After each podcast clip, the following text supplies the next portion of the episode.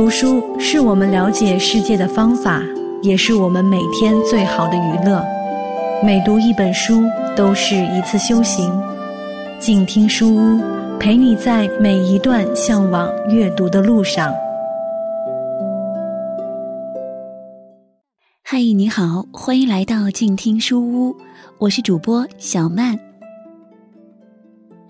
从今天开始，我将为你播读。著名作家陈丹燕的早期作品，这部长篇小说的名字叫《心动如水》。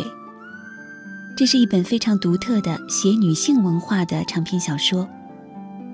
作品主要写爱情生活在女人生活中的位置。在这本书当中，你可以看到女人对新鲜浪漫爱情的不断追求，以及女性在情感当中的矛盾。《心动如水》这部小说展示了男女主人公心灵深处的涟漪，人物的心理和情感描绘得非常细腻，文笔优美，而且字里行间充溢着诗情画意，也不乏人生哲理。下面我开始为大家播读这本书。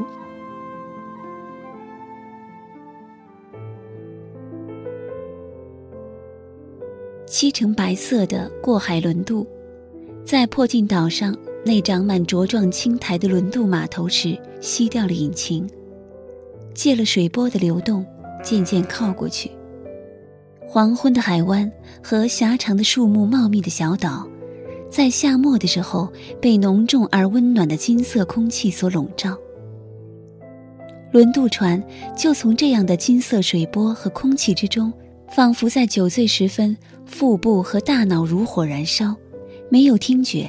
没有重量的时候所看到的外界那样，无声无息，微微摇荡着漂浮而来。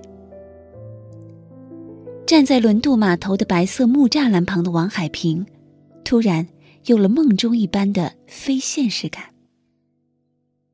他不禁瞪大了眼睛，盯住在渡船上穿白色长裙的年轻女人。她正扶栏而立。南方海湾里的渡船经历了整整一夏天的台风暴雨，船上各处在铁板接缝处脱下来长长的黄色锈迹。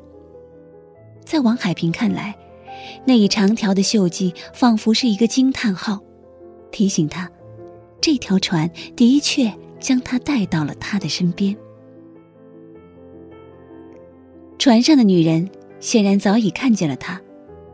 他低下头，双手抓住大红的行囊，仿佛一只在大雨中独立枝头被淋得透湿的大白鸟，紧缩着肩膀，紧张而恍惚的等待。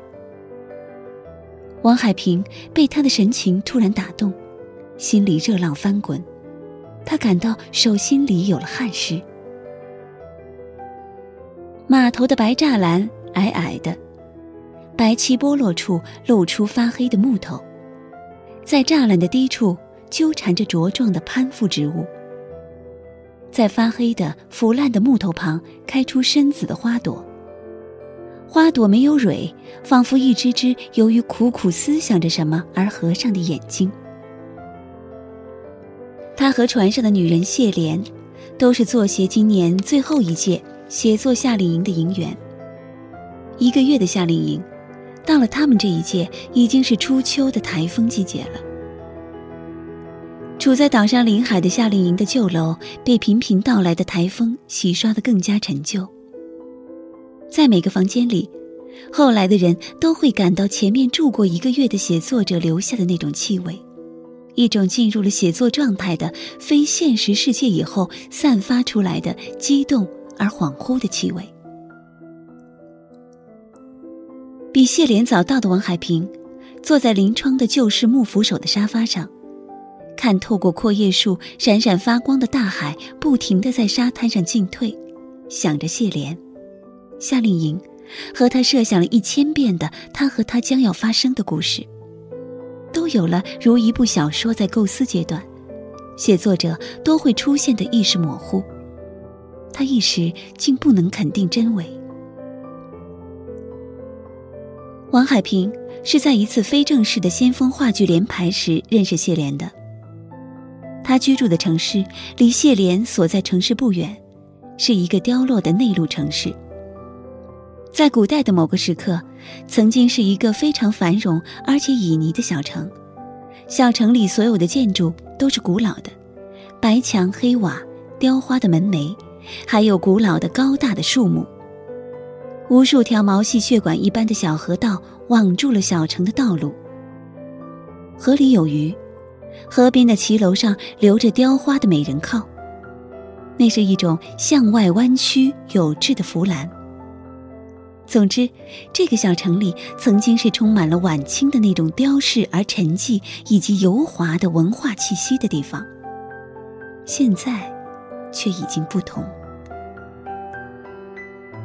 现在，作为一种文化遗迹保留下来的王海平居住的小城，每到黄昏，四处就蒸发出一种潮湿的、隔宿的、腐烂的奇异气味，搅和在地面散发出来的泥土与阳光的黄昏的地气里面。使王海平感到窒息。在王海平满目全是谢莲白裙的时候，却将一生心事在心中一一显现。王海平虽说从小生活在这里，但却在文化大革命的混乱中，在后面大山里的农村度过了他至关重要的青春期。大山里像儿歌里唱的一样，山上有座庙。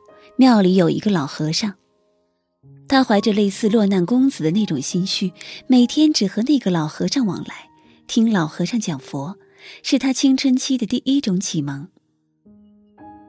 庙前的山有着巨大的竹和巨大的树，那种绿到发暗的生命冷静的颜色，一直深入到他的思想的最低层，并停驻在那里，以至于后来他随家人又回到这小城里。一直感到自己的骨架在那无数个空气肮脏的、潮湿的夜晚格格的长着锈。他沉默不语的长大，变成了一个干净的、狗简的、穿着小城流行的小家子气的格子衬衣的茁壮的青年。然后，他参了军，在军队里，他在老和尚那里习得的毛笔字，使他做了宣传干事。他在那里开始了写作的练习。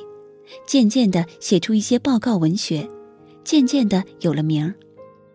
他像那些血气方刚的、纵横国事天下事的报告文学男作家一样，使用着有领袖气概的冗长而激情的句子。军队是一个最容不得小家子气的男人的世界。王海平在那里丢掉了小格子的衬衣，改掉了一口柔软的乡音。等他到作协作为专业作家的时候，他已经变成一个由于终于摆脱了古城腐烂而宁静的生活而新生的骨架坚硬、内心昂扬的男人。由于军队的训练，他甚至有了帅气。他回到作协的时候，只以为自己可以摆脱掉军队作家统一的那种严谨的气味，使自己更加容易进入广阔的社会生活。然后他才恍然大悟，作协的专业作家意味着他又将回到那个作为文化遗迹供旅游者参观的古城里去。他的家，他的土生的妻子，都在那里的一栋木结构的两层楼房里。楼梯由于年代的久远，在无人行走的时候，也会兀自发出嘎吱的响声。他穿着军队留下来的。黄绿色的士兵军用衬衣，剃着军人的寸头，在小城里走来走去的时候，他最初还没有弄明白，自己的生活中到底发生了什么事。他突然落到一床无声无息、柔软而令人窒息的旧棉被里去了。他家的窗前临着一条小河，那河里时常散发出死水腐烂的臭气。那种夹杂着水的森凉而格外难闻的臭气，使他终于愤怒起来。他去呼吁要把小城的河流全部填满，将已经居住了百年以上的肮脏腐败的房屋推倒重来。但是却被告知那是文化遗迹，是作为古董保存起来的。这时他才恍然大悟，为什么从小到现在他从来没见过小城造新屋。原来是把他们和那古城一样，作为古董陈列在那里去了。他被狠狠的击了一棍，他只得又回到那里去。他把自己关在家里，看以和的雕花板窗上的阳光如何寸寸轻移。妻子从来不多说些什么，只以为他又在构思什么巨大的著作。做了清淡可口的饭菜来，晚上老老实实的迎合他，或者唱着一些软软的小调，哄他爱哭的儿子睡觉。他也当是自己要构思巨大的著作。作协的专业作家不写一些大著作出来，好像是不对的事情。甚至，他也动手写了一些，但不知怎么的，最初写作时那一股会在腹中窜来窜去的灼热的东西，怎么也找不见了。他不会激动了。随着天色的渐黑，日日都是这样。小城的家家户户都静守着电视，看盗版来的香港电视剧，肤浅的、令人诅咒的悲欢离合的声音，天天磨合着他的思想。而白天，这里则是安静而腐朽的，在薄薄的阳光里，轻扬着邓丽君的歌声。流行音乐多少风情转变，在这小城全然没有痕迹，却只有邓丽君的歌，像这样稠重的空气一样盘桓不去。他仍旧日日的坐在旧式的香红木的宽大书桌前面，企图构思一个伟大的鞭辟时事的著作。但是的确是不会激动，而不会激动以后，他竟写不出一行字来。只是从早到晚等待灵感到来的紧张的坐姿，使他疲劳不堪。于是他改为躺在床上构思，不一会儿就睡着了，而且还打呼噜。夏天的时候，他像一个住夏的哀怨的女人一样在床上躺着，这边竹席睡热了以后，就翻一个身，睡到另外半边去。有时在半睡半醒之间。他心里沉沉的，为不能完成作协的年度作品指标急上一急，但极快的又睡去了，将一切置之度外。他像一条鱼，突然被河中凸起的石头卡住，突然就只能在浅层的水波不兴的生活中昏睡与冥想。他在冬天和春天长成了一个由于发胖而变得格外健壮高大的继承的男人。他试图去参加各种各样的笔会，每次去旅行，当火车奔驰在他所陌生的田野和平原上的时候，他都很深的呼出一口气出来，感到自己的心又有一点跳动的意思了。在笔会上，他总是滔滔不绝的说话，感到自己在即兴的谈话中机智敏捷。他甚至可以从十个角度飞快地论述一把手枪在哲学、社会学、武器学以及心理学等等等等方面不同的意义和内涵。有格外敬佩他的极致的人说，应该为他出版谈话录，这比他所有的作品都要精彩。只是他只能说，却再也不能写了。写作是一种体力的劳动。当没有动力的时候，几乎的确是不能动笔的。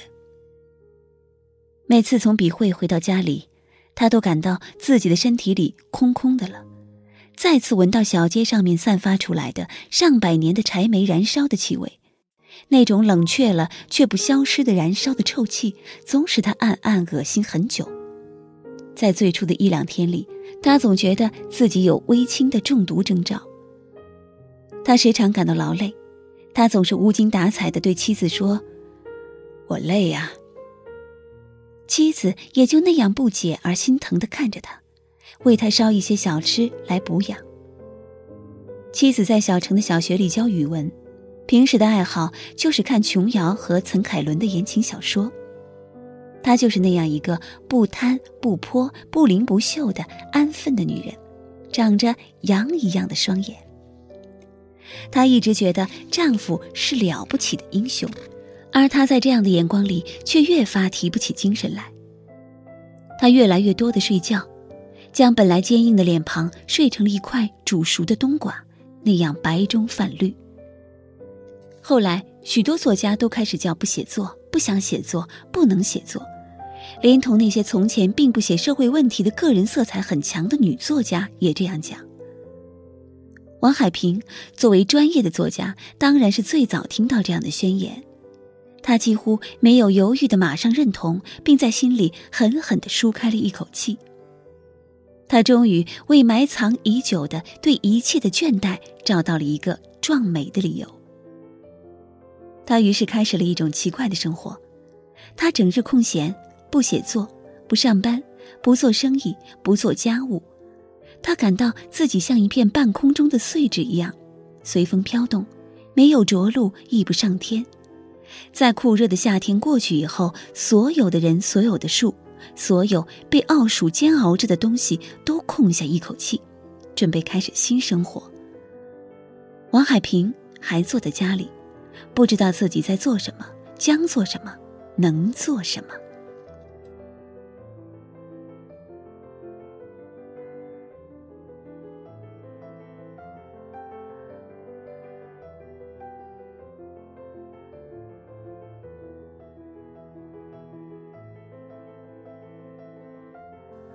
老，陈淡燕的这本小说《心动如水》，今天就分享到这儿。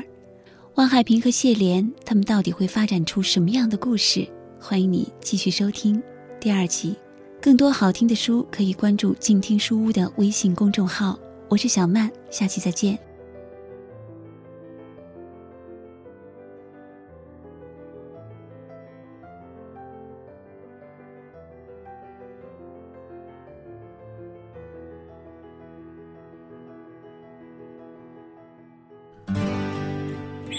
远方自由的雪山，我们要走多远？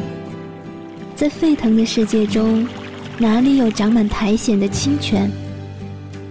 在已是枯荣的树下，你是否看过日落时金黄色的海？漫天飞雪的时刻，你愿意和谁围坐在炉边，谈谈心事，聊聊天？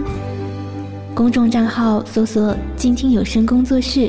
很期待在那里和你相遇。